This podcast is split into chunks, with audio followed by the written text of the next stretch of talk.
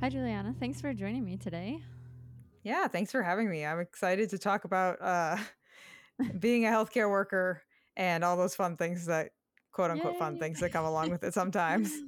All the the fun stories, whether or not they were fun in the moment. Yeah, wild times to be had by all. um, so can you kind of talk about what you do in the healthcare field and um, maybe what education you had and kind of what types of places you've worked in? Yeah, so hi, Julianna Coughlin here. Um, I am a registered dietitian, RD, LDN, MS, which is registered diet licensed dietitian, registered dietitian, and then Masters of Science. So Oh, those are all my li- my fun little abbreviations that come after my name. But essentially, I got my undergraduate degree in at Framingham State in Massachusetts, which I grew up in Massachusetts, and that is the state school. Mm-hmm. But they actually have a really cool program for dietetics there, where if you want to, you can apply for a master's level program for your last two years of undergrad. Oh, dang. Yeah, because most dietitians you'll talk to, they get their undergraduate degree in dietetics, and then they go on and they do their 1200 practice practice hours as part of their master's degree. Mhm. Um, I did that as part of my undergrad. A little bit after that, I believe I got my my license in that July, and then I got my first job that September Mm. as a dietitian, uh, working in long term care. I was working in a nursing home that was out in Western Massachusetts. So that was my first foray into being a registered dietitian besides my internships, which the Mhm. internships they make you work in clinical food service and community and then you have like one like toss up for like the rest of the hours that you're you're doing it. Um and I had done my clinical at this little hospital out in Western Massachusetts, actually, which was tiny. And I honestly would never, I won't say their name, but I would never go there. Just saying. Um, sometimes us healthcare workers, we like, we work places and we're like, yeah, we would never put our family members yeah, here. yeah, yeah, No, no, no, no, no, no, yeah. I know what you're saying. Yeah. And you just, you see the inside workings and you're like, oh boy. I know. I remember I used to work in a long, like a nursing home in a long term care mhm. facility, and like, um, um, after that, I would go to the hospital that was kind of in the same city, and then they would recommend this place, and I would always tell the families like, just go check it out first. yeah go see how you like it it's Yeah. just yeah, Yeah. sometimes it's just it's a, it's a lot of like structural and like things where it's like the upper management that tends to be the pain in the butt so there's Mhm. nothing like you and i could do as like lower level employees that don't have input in the policies and procedures and like the hirings of a lot of these places so And that just makes it so defeating to work there, and then they Mhm. lose all the good people.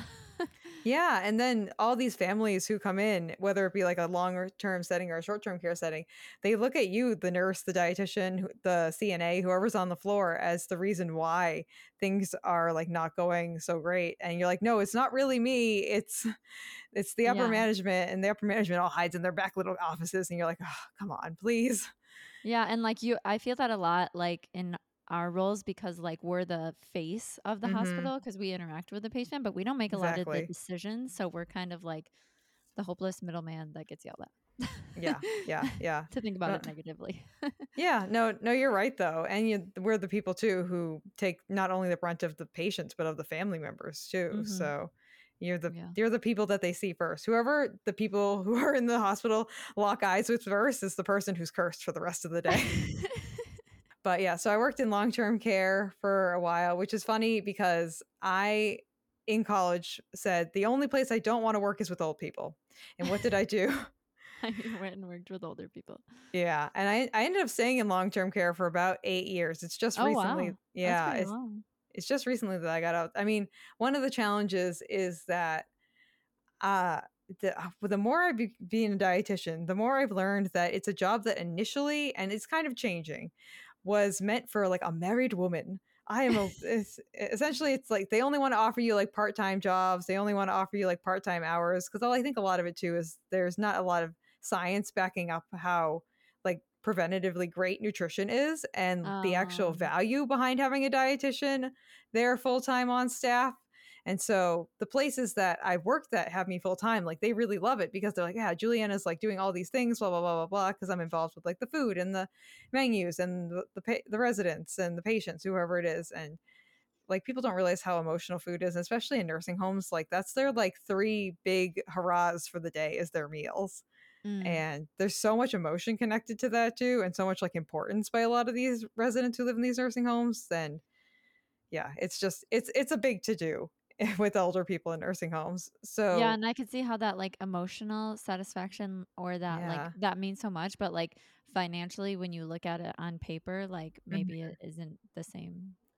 Yeah, I think there's just not like a direct translation that is, I think, evaluated by insurance. And I think that's the Oh. problem because, insurance. yeah, because there's no, like, there are patient satisfaction surveys, and there is obviously a section in it that has to do with like food and nutrition side of things, but there's no direct tie in from Mhm. insurance reimbursement for that. That's more of just a, oh, let's make sure we have a good foot out in the community here kind of thing, as opposed to like med compliance or clinical Mm. outcomes that are and like is this person breathing what's their o2 levels how many people have you gotten off ventilators this week it's like things like that you know And it's crazy because, like, nutrition plays into all those different things. Like, the more nourished you hmm are, the more able you are to do all those things and be yeah stronger and heal faster, so yeah.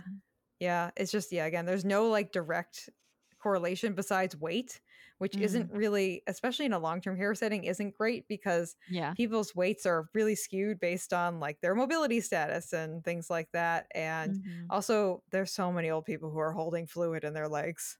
So many. Which adds so much weight.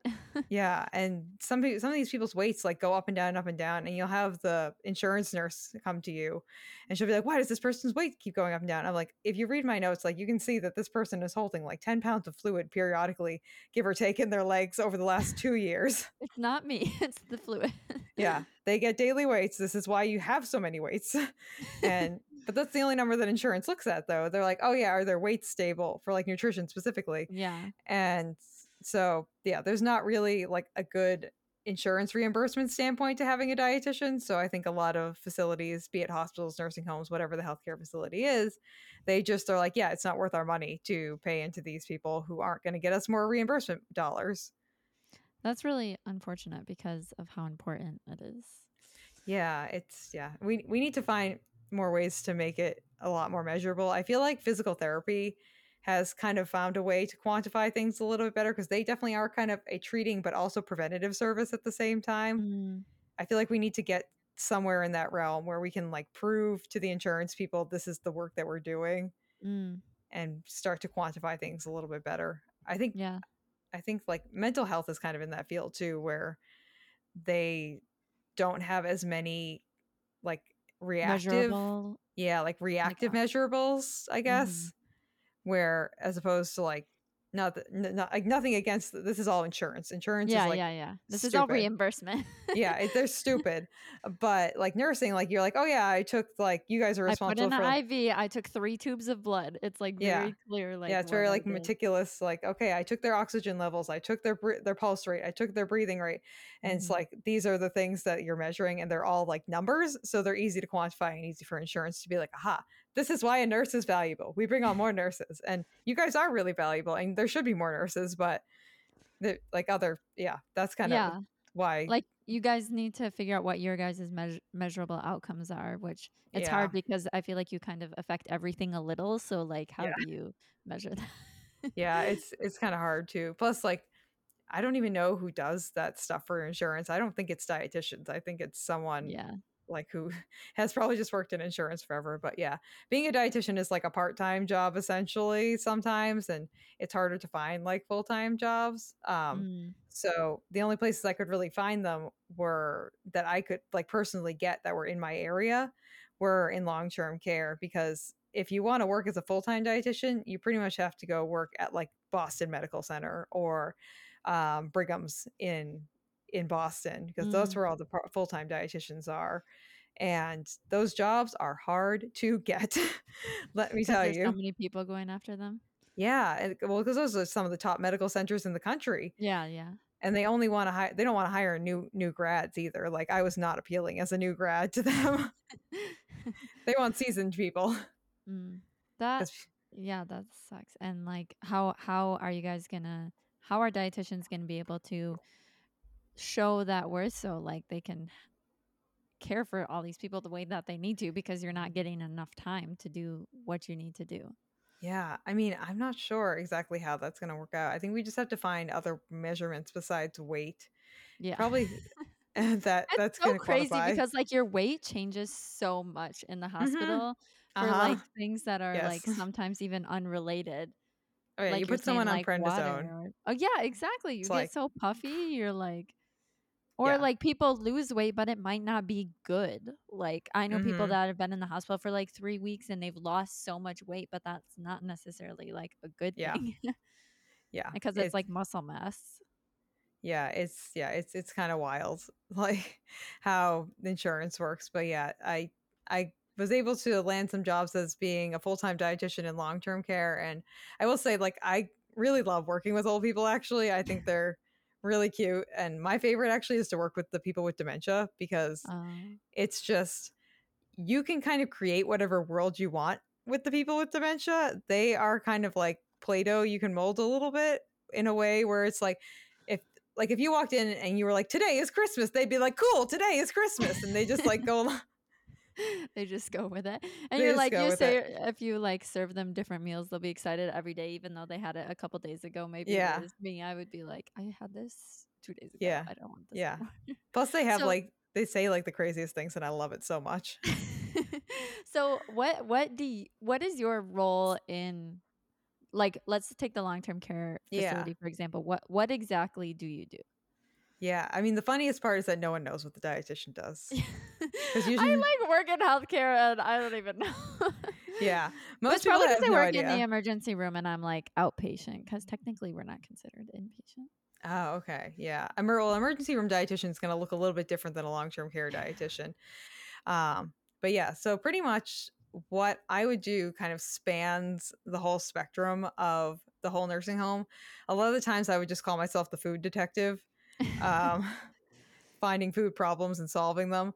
But I was in charge of, depending on the facility, sometimes creating the menu, sometimes just auditing it because there are guidelines that come along from the state as Mhm. to what the menu has to contain. And unlike the hospitals, which I think is every two years, do you guys get audited by JCAHO?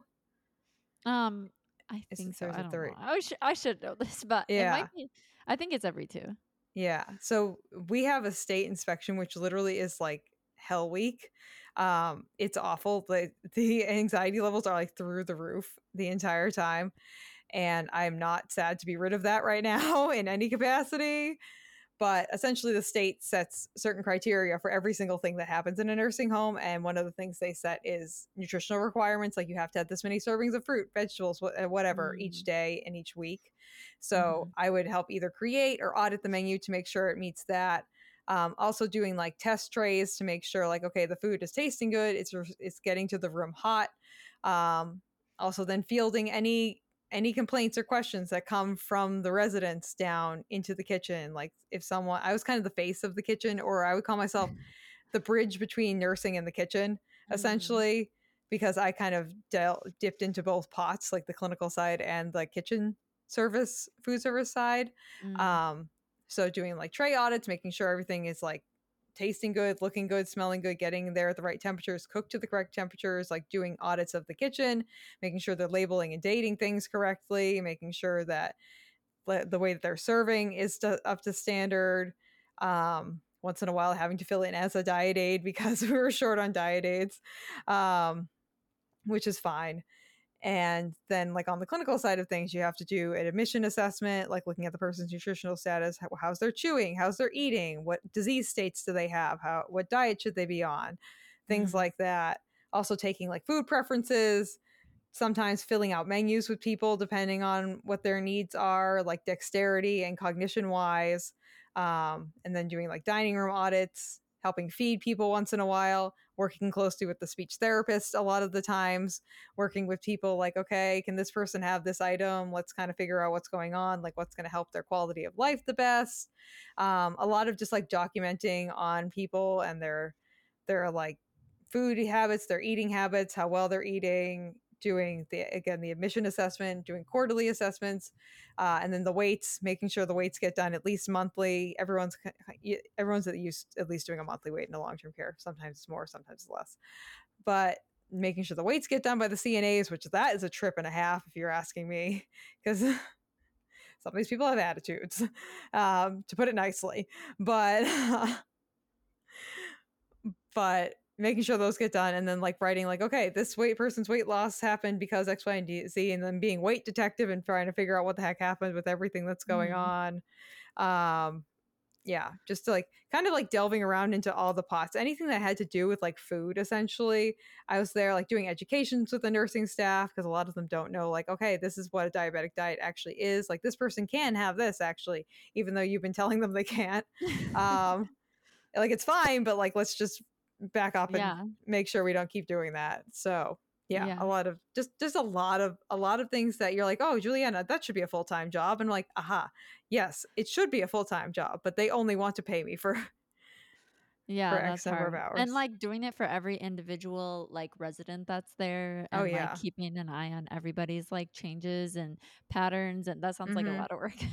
Yeah, I mean, half my time I would spend actually just observing people in the dining rooms because I would save myself so much time like writing notes because I Mhm. could physically see everything that was happening. And so when someone had a weight loss, like I didn't have to go and investigate it as much because I was like, oh yeah, I've been feeding Mrs. Jones for the last three days because like Oh, I've. I I've been doing being the eyes in the dining room, I'd seen that she's been having trouble feeding. And so I've like stepped in and been an intervention and seen Mhm. like, okay, this is what's happening. So then I can write. It, it, it saves me being, I'm very hands on as a dietitian. And that honestly saves me a lot of time in the long run because I don't have to go ask people what's going on. Like I already know. Yeah. So, and there And are a lot, sometimes they won't know what's going on, so you have to be eyes. yeah, there are a lot of dietitians who are very hands off and they just they just want to like do the clinical side of things they just want to just like observe and like ask people questions and some of them don't even like to interact with the residents which is kind of Mhm. sad but i'm i'm like super hands on like i will if you need juice i'll go get you juice. If you need something i'll go get it i'll feed anyone. I don't care if they're spitting up or whatever i'll do it. Um so like i just i i i I think it's because i like genuinely care about these people Yeah. probably to a point that's like not good They're like it's like too much, but I just I want them to be cared for. And I like think like if this was my mom, would I want the dietitian to just be like, "Oh, yep, okay, cool," and then like walk away? No, I would want her to like walk over and be like, "Oh, can I get you something else to eat? Like what what do you want?" Like, cause sometimes the CNAs don't just they just don't ask. Like granted they only have most of them only have like a very limited education sometimes there's a language barrier and so it's just whatever the exter- external circumstances are and sometimes they just need an extra hand when it comes Yeah. to dealing with these residents because i mean these residents are a lot they're a lot to handle Yeah, it sounds like you two like you also recognize that like yeah, food like is nutrition, but it's also like like you're saying like a huge part of quality of life and like yeah if someone's sitting there like in this place that is their home, this long-term care hmm facility, it's not like the hospital where you get to leave leave and go eat the food that you want at home, the food that you taste good. So, I think yeah, food is definitely nutrition, but it's also like quality of life and what hmm h- how can you help them with that? So, that's awesome. So, what do you what do you do now? yeah so right now i'm working as an outpatient dietitian for the veterans association for the va Mm. um, which is interesting because a lot of the times in outpatient settings for dietitians again Mhm. insurance is a pain in the butt uh, they So real all, quick, is outpatient like a clinic or Yes. what? Okay, Yeah. Yeah. like So we have yeah, we have a clinic and there's about like four or five doctors who are in it. I have a couple nurse practitioners. We have like podiatry that comes through. We have Mm. um a CAT scan machine. We have an ultrasound machine. We have PT that's going to be starting with us. We have pretty much anything that you can That's think of. Yeah. it's really nice because um the veterans pretty much can for whatever their insurance fee is, they can see like all of us all in one like a ton of us in one visit and it's like just one of their insurance payments, which I'm not exactly sure how much an insurance payment with them would be. I think it's probably like 20 or 30 dollars honestly. yeah. But they have all their services covered, which is really nice and we can just refer them over to other people and a lot of the times when I'm in the clinic too, I will have some of the practitioners just walk people over to me if they see my door is open. They'll be like, "Hey, can you see this person?" I'll be like, "Yeah, sure, come on in." Uh which is really nice because in any other outpatient setting, I would have to be like, well, it's going to cost you like 125, 150 dollars to like to see me because your insurance isn't going to pay for it because a lot of the times insurance will only pay for di- out, eh, outside the VA will pay Mhm. for dietitian visits only if you have like severe diabetes or like just had a heart attack pretty much. So yeah, it's it's really nice that I can see uh, such a wide variety of people because right now I see anyone from like our age up to people who are over 100 years old and it's Oh, wow. all different all different things all all day, which I kind of like that better, but So do you set their like diet plans with them at home? Do you help them understand nutrition or what do you what do you do for them? um I should know this, I feel like. But yeah. No, I Yeah. trust me, literally no one knows what a dietitian does. No one knows. No one has any idea. I'm glad The- I'm not alone. The more different jobs that I work, the more I'm like, yep, you have no idea what I'm doing. You would have no clue if I was being productive or not. I could literally sit behind my desk and knit a sweater and you'd be like, oh, Julianna's doing her job. I'd be like, huh? Until someone like came back until like someone was like julia hasn't Mhm. charted for like 50 days i'm like "Hehehehe." I feel like well, I Uh, feel like part of the problem is it's such a long-term effect. Like it's not really Yeah. immediate. Like yeah your nutrition takes a long time to like actually have like such a strong like going to the gym it takes like what like 12 weeks to actually see a difference i think Yeah. it says or something so like yeah something like that that's probably yeah, a it- hard thing.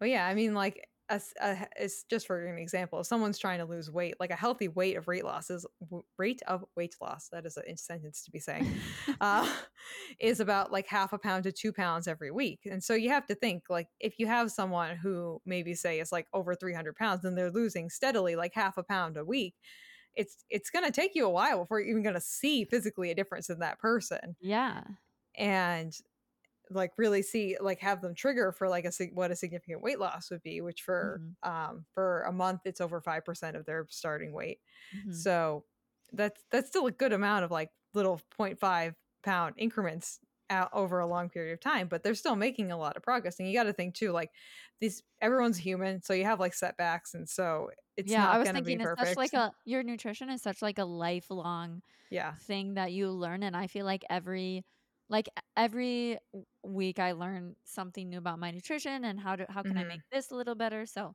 yeah i can see how those yeah. hard. I always like to tell my my people that I want to set you up with a toolbox so that I never have to see you again. Not that I, don't, wanna- like you, but I just I, I want you to have the tools to go out into the real world and be able to function as a human being without me having to breathe down your neck. yeah, in the ED, a lot of times I'm like, see you later. And then it's like, wait, I hope I don't. Yeah, yeah. But sorry, I distracted you. Okay. Oh no, you're fine. What, what do you yeah. the clinic? Yeah, so honestly, it really just depends person to person. Sometimes I'll Oh, sit okay. down and I a lot of the times I get like a referral from the doctor saying that Mhm. oh, we're sending them to you for diabetes or heart failure or something like that.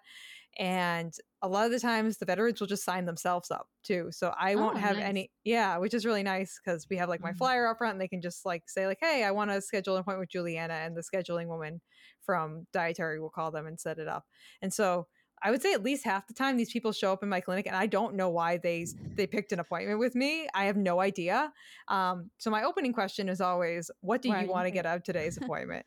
Mm. like I, I want to make sure like whatever they want to get out of today's appointment is what we're going to get out because that's where I'm going to resonate with them the most. And I just again like I, some of them I don't even know like why they came in, and sometimes I'll get referred to someone for diabetes, and we end up talking more about like weight loss or heart failure or something like that because they do still have diabetes, but the main thing when we break down what they're eating and their lifestyle habits that's affecting them is more or less like a heart failure related thing or something like that. So I I kind of like to keep the floor open for whatever comes my way because Mhm. sometimes it is like meal planning. Sometimes it's just like thinking of alternatives for the ice cream that they eat every night. Sometimes it's like a motivational interview figuring out like okay, I'm doing this so I can be at my grandparent my granddaughter's wedding or something like that. So it's it's usually like some kind of either motivational interviewing, meal planning, like diet brainstorming, or um, a lot of times with like the specifically like diabetic people, if they haven't had any education on like what's a hemoglobin A1C, what Mm. what should what actually is a carbohydrate, what foods contain carbohydrates. Which my favorite one to tell people is fruit because no one thinks of fruit as a carbohydrate. And they're like, yeah, fruit is fruit. I'm like, well, fruit is good for you, but too much of a good thing is too much of a good thing. And too much fruit will actually drive your blood sugars up past 300. So please do not go binge eat cantaloupes. Um, I, de- I definitely do that. yeah. I mean, if you're not diabetic, it's not really a big deal. It's just, and I tell yeah. people too, I'm like, it's not I, I call it when I'm working with diabetics the Goldilocks zone. Like I don't want your blood sugars too low or too high. I want them just right, right in the middle. Mm. So we have the mm. Goldilocks zone they fall in. So carbs aren't bad. They're just something we need to like moderate our portion sizes on. Everything in balance. yeah, yeah. Everything in moderation. Like again, too much of a good thing is too much of a good thing. Too much of a bad thing is too, it's too much of a bad thing. All too much too, of a bad thing is not a good thing. yeah, yeah. Too much of yeah. Whatever extremes are not what we're what we're going for. We're going for some, a nice like woo level of moderation. What what would you say is what would you say is in general probably not for everyone, but what mm-hmm. what would you think if you could pick one thing that you feel like is a barrier to your patient's success, what would be the number one thing do you think? I think it's probably just like ingrained habits they have in their day to day life. Um, I have this kind of like little shtick that I've created for myself, this little uh, philosophy I have, and I like to call it resetting your default settings. Um, mm. because a lot of us have these like default settings that we are very unaware of until we like talk about them or have someone help us discover like oh yeah that's something that i do every day without thinking about it and a lot of the times they're not helping you towards whatever the goal is that you're reaching towards like say like you're like oh i want to lose like 20 pounds and you're like, I redone my whole diet, everything is great. And I talk to you throughout the day, and you're like, oh yeah, every day I drink a co- uh, two cokes with lunch, and then every night I have three cookies. And I'm like, well, why do you do that? They're like, oh, I've just always done that my whole life. Like it's just something that I do.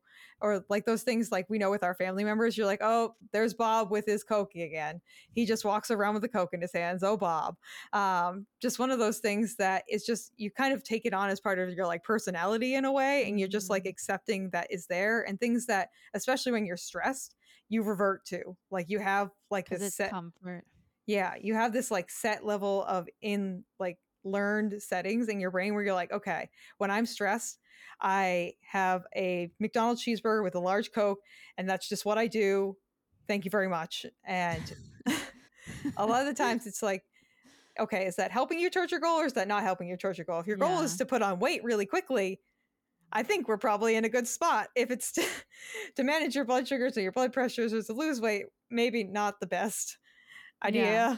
Um, and how do you change those habits to still mm-hmm. give you the comfort that you're looking for or still yeah. be be that for you because like we said food is a part of your quality of life but how do you change those habits also where it's not like has the negative effect has, yeah well i think it's my my whole process again it's like a gradual thing is i'll have people identify like two to three habits where they're like where they're not meeting their goal we identify what the goal is and again that could be anything mm-hmm. gaining weight losing weight running a marathon walking 10 feet. That's their goal. And then we go through what they're eating and their food habits and we find like okay these are like two or three things that like are not helping us move towards the goal. They're helping us move away from the goal. And then one at a time we will attack them. And i'll give them like a couple of weeks to work on like one of the until we've like actually they they come back to me they're like yeah i did it every every day and it felt fine. And like say say they're drinking the cokes every day and i'm like okay maybe tomorrow I'm going to challenge you to drink one Coke and then the second Coke, I want half of that to be a Diet Coke. And so mm-hmm. we'll just do that for a couple days and then we'll do one Coke and a Diet Coke and then we'll do half a Coke and two Diet Cokes and then we'll do like a Diet Coke and some water and then we'll do like two. So it's like a gradual change. So that way your body just like has time to just like keep accepting it and like have it ingrained back into your like recarved into your psyche. Mm-hmm. And before you know it, you're like, yeah, I only drink water and it just like it doesn't feel like you're missing anything because you've just like gradually gotten to that point and hopefully at that point too like you you start feeling better too and i think that's a thing too because a lot of these cho- food choices that we're replacing are things that like aren't really making you feel too great but you just get used to feeling like crap that mm. that once you start changing things you're like oh yeah i can move easier. I haven't had a headache for five days. So things and that's were motivating probably yeah, and a lot of the times too, these people will they're not only like, okay, I'm losing weight, they're like, oh, I got to go for a walk with my grandkids last week and I didn't even have to stop once because I like I've just been feeling better. I've lost some weight and everything is going a little bit better for me health wise now, too. So, a lot of the times it's not necessarily that they're getting rewarded by food continuously by replacing those habits. They're getting rewarded by the outcomes that come with Mm. Reshifting. I think the hard think. thing too is sometimes those outcomes like can take a while, like we're saying, like Oh, it can take like a month or two to be able to Mhm. do that walk or um and Mhm. something I'm also thinking about is like I think that people don't understand how I mean for me, I don't un, I don't think I understand how much of an impact eating has on like my mental and emotional self like we were talking about Mhm. because like I'm Yeah. like, "Oh, I can just choose a diet coke instead of a regular coke." It sounds easy.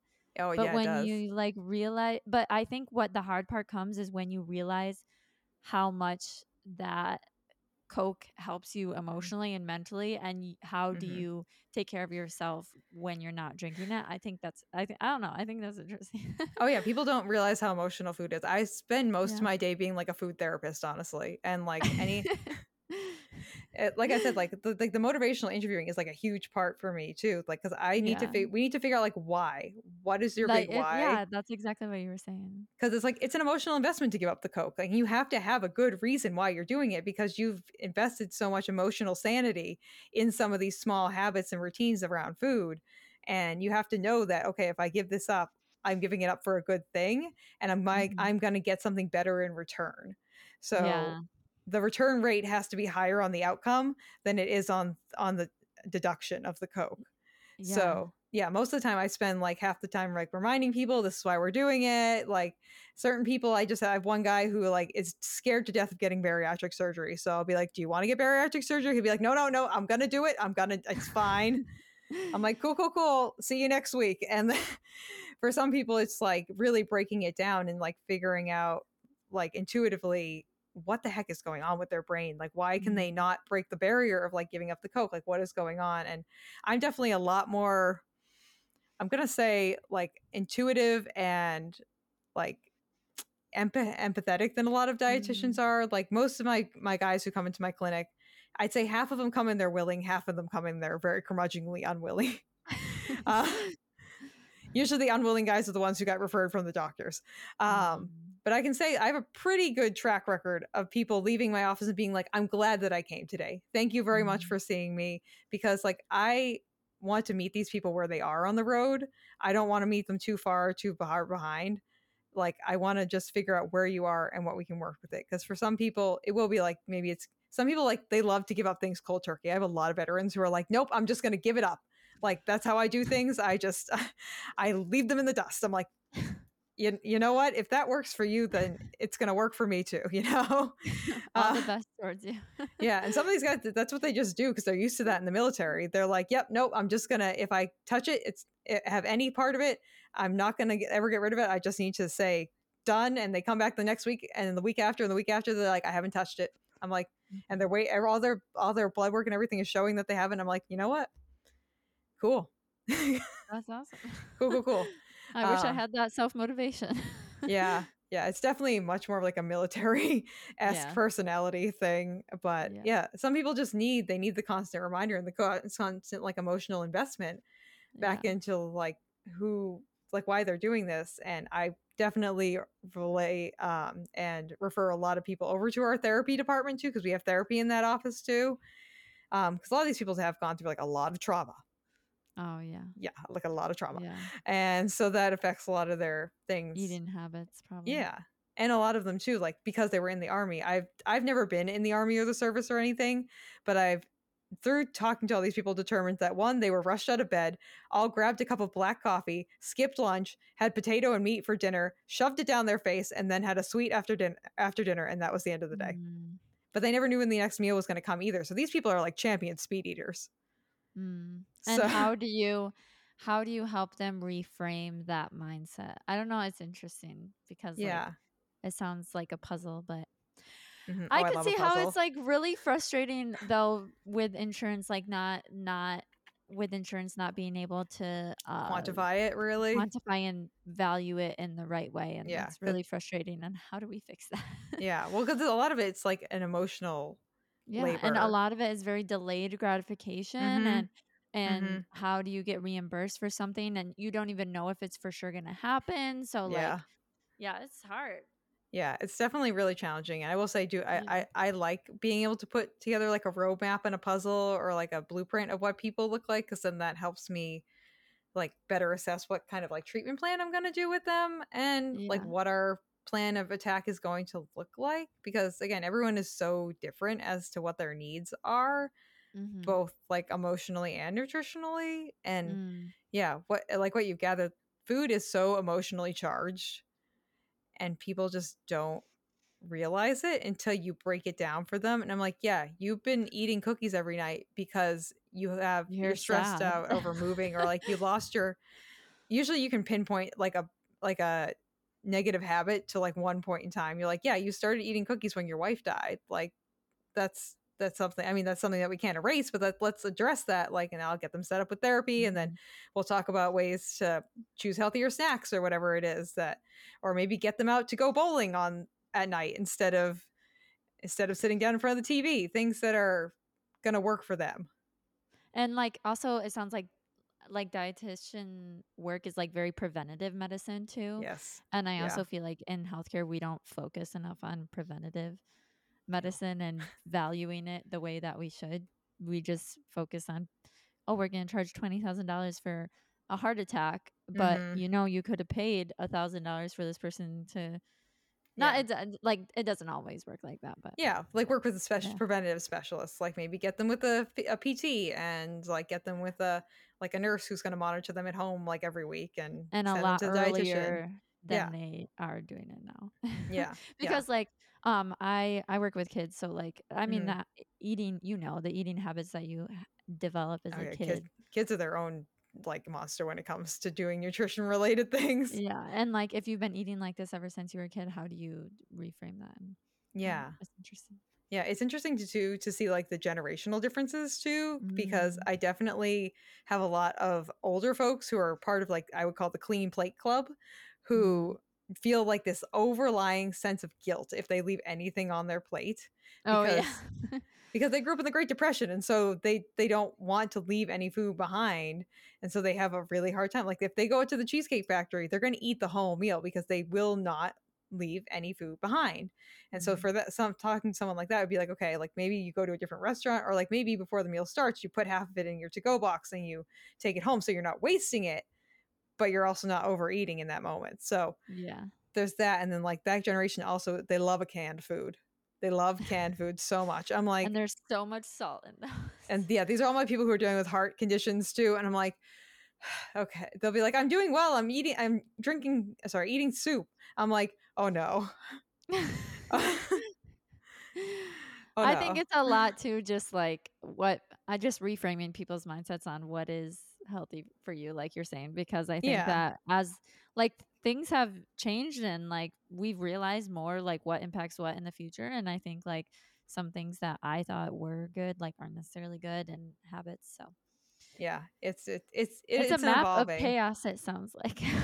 and everyone has their own individual journey. So, but it sounds fun to be able to um, help everyone on their own specific journey and find motivations. And Yeah. I think it would be hard not to get defeated sometimes, but Yeah, I I definitely have learned. So my first couple of years as a dietitian, I just left every day just like feeling defeated because I was like, I Mm. can't change these people's minds. The, the over the last, I would say like five to six years, I definitely have come to the point where I'm like, hey, I'm just here to give you information. And if you take it, you take it. And if you don't, you don't, because I can only Mhm. take it this train so far. And I'll tell people that too, if I'm working with them, because a lot of people will be like, I'm not going to do it. Or they'll like have that attitude about them. And so I'll like end our meeting. I'll be like, so this is the information that you have. You can make a choice. If you if you make this decision or not, I get paid the same amount of money at the end of the day. Thank you very much. It, this is your life and not mine. And they'll be like, oh, and a lot of, especially the, like the veterans and like the like the uh, servicemen and servicewomen, that like stern, like, yep, okay, this is your your duty, and you have to carry through with it on your own. And I'm just here to help. Is actually Mhm. like kind of grounding for them. I found, and a lot of them have responded really well to that and been like, oh, she's right. Like this is mine. I can't. She can't do it for me. I'm like, uh huh. I think that's an interesting view, like where in healthcare in general too, like where does the responsibility of the healthcare worker stop, and the patient start. Like, that's a really Yeah. interesting balance, and I think that if the healthcare worker goes too far, it could lead to burnout, and if the Mhm. patient goes too far, it could I don't know, or the patient Like an doesn't go far unhealthy relationship, enough, or the healthcare worker doesn't go far enough, so I think it's that's an interesting thought about, like, where does the responsibility begin and end, and yeah. Yeah. But, It's uh, it's not that we don't care it's not that we don't care if these people get better because we want them to, but Yeah. at a certain point, you You have need to personal boundaries. Yeah, you have to have those boundaries where, like, Yeah. this is your choice, and I want to do everything I can to help you, but in the end, it is, like, up to you. Yeah, they have to be told sometimes that they have to have their own personal responsibility for their own personal Yeah. choices and that we're not their mothers, essentially. Yeah. We're we're here to help them, and that level of help does vary from person to person to person. Like, I have people who I see every week and also set them up with the food pantry that's behind us and things like that, so they get, like, a little bit more help because of the situation that they're in, and then I have some people who I check in with once every 3 months, and I'm like, "Yep, this is good. Okay, cool, cool, cool, cool, cool." So, Yeah, I think really it's just a, like, a dance, like you're saying, like, Mhm. between patient and I think that's what makes it hard is, like, everyone is different, and, like, Yeah. how do you know where that line is with every per like, every Yeah. person that you see?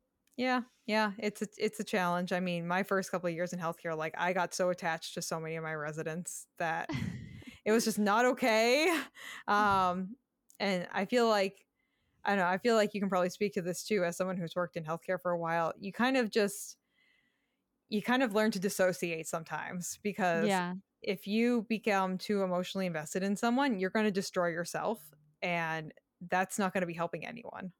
And I think, like we were saying, just being in an environment where you don't like, the long-term care facility, the nursing home, being in an environment where you don't have the resources, like, you Mhm. don't have the f time, t like, that's really defeating and can Yeah. cause you to kind of dis s associate where, like, Mhm. um, there that's, like, unhealthy, but there's a also a healthy balance of, like like, I can't become so emotionally invested in every single patient Yeah. where like, I think there's a healthy boundary, but then also, like, a lack of resources, a lack of time, Mhm. and all those things that are challenging. insurance fighting against us, like, leads to just, like, more defeat too, so Yeah, yeah, it's definitely it's a hard balance to find. I will say, especially as someone, like, newer, if you're coming into the healthcare division services section, it definitely is it's hard because people ask a lot of you, and it's an emotionally charged situation a lot of the time, and sometimes you just have to turn into, like, blank-faced Yeah. robot person and just be like, "Nope, that is not what we are doing. You need to sit down." Yeah, yeah, and, like, you're the face, and, like, you represent everything in Mhm. healthcare that's also going wrong, like we said, so, like, Mhm. how how do you how do you have a good relationship with your patients despite all these factors? It's interesting to think about. Yeah, it's it's a lot to juggle, and the more I tell my friends who don't work in healthcare about what it's like to work in healthcare, they're like, "No, thank you, that is not for me." I'm like, "Yeah, it takes a special person. It takes a person too who's okay with looking at nasty things," because Yeah. I tell them some of the things that I've seen if we're just working in healthcare, they're like, "That's disgusting, Julianna." I was like, "You should Yeah. see some of these nurses. They like This like" wasn't even the worst. Yeah, that's not even, like, the worst thing I've seen, and I mean, you nurses make me laugh too because there are so many like, dietitians, we're, like, generally speaking like, there's kind of like a a stereotype for, like, how much you can take on, like, nastiness-wise, I would say, from profession to Oh, profession. yeah. Like, we're okay with looking at things. We don't wanna, like, actively go seek them out, but if we find them, we're okay. We can look at them. There's no issue. I feel like all the nurses I've ever worked with are like, "Do you wanna see a surgical video?" They're, like, trying to show me, like, these, like, nasty, like, videos that like, "No." like, "Do you wanna see a wound getting debrided? I just did this. Look at how nasty this" they're, like, showing me pictures of wounds on their phone. I'm like I'm like, "My friends, like, I like, I'm okay to see them, like, in passing, but, like, I don't wanna go seek them out." But but that's good. It's really good though that, like, we have those people who are, like, actively interested in, like, watching wounds get debrided or, like, being a participant in surgery and things like that because those are the people we need in healthcare too, so that's it Everyone has their own role. Yeah. It's interesting. Well, thank you for talking to me about this. I feel like I totally understand the dietitian role more and, like, difficulties that happen in it and, like, the good parts about it, and yeah, thank you so much. Yeah, thank you for having me on. This was nice. It's kind of an an unconventional podcast that I uh, role guest role for me because usually I'm doing, like, Harry Potter podcast and guest roles, but this is my life, so I can definitely speak to this too. Can you talk real quick about your podcast and what you Yeah. guys what you talk about on it and the name of it? Yeah. So if you guys are looking for some Harry Potter related content, which is not necessarily related to healthcare, but a good escape, But a good balance. yeah, it's always good to have some like comedy, some fantasy, some healthcare related realism news things, you know. But my I have two podcasts. The first one is the Harry Potter related one. It's called Puffcast, and it's coined as your Harry Potter happy place. It is run by two Hufflepuffs, and that's why it's Puffcast. And you can find us on any pop- platform where pods are cast, and we just talk I about love Harry that Potter. name. Yeah, it's we have such a great time. We have such a nice little community. It's it's pretty much like sitting down with two friends. It's a nice little conversation, and we Mm. we just love to inv- invite as many people as we can to join in. So uh, if you like Harry Potter, join us over there. Um, and if you're looking to get into a new YA fantasy book series. Mm. or you've read these books before, we are currently doing a book style, book club style read through on my other podcast, which is called Into the Fold. Um, and if you've seen the Shadow and Bone show on Netflix, it is the book series that that is based on. So we're reading through those chapter by chapter and discussing them with our listeners. And my friend Jeff and I discuss it. And it's just, it's a really great intro if you're looking to get into like a fantasy YA universe that's like super well, written and really fun. And if you haven't and you're not interested, I mean, I would recommend Shadow and Bone on Netflix anyway. No one's paying me for that in any capacity, but they just did a nice job with the show and it's fun, even if you don't have any context for the the books. So well, I've been wanting to get into more fantasy, so like style like shows and stuff. So maybe I'll Yeah. start with this one because I Yeah. don't, I don't really know the world too much. But You'll- this might you'll be a prob- one. So. You'll probably, if you've been on Netflix at all in the past like six months, you'll probably recognize the title card because it was like on the top 10 list for Netflix for a while. Oh wow. So you probably will pull it up and you'll be like, oh, yeah, I've seen that title card somewhere. I saw that like a while ago. I just didn't watch it. So, but very good. I Awesome a show. new show anyway, so I think I'm gonna check it out. well, I am so excited to just learn more about dietitians, what they do, and thank you so much for talking to me about this. I really appreciate it. Yeah. Thank you for having me.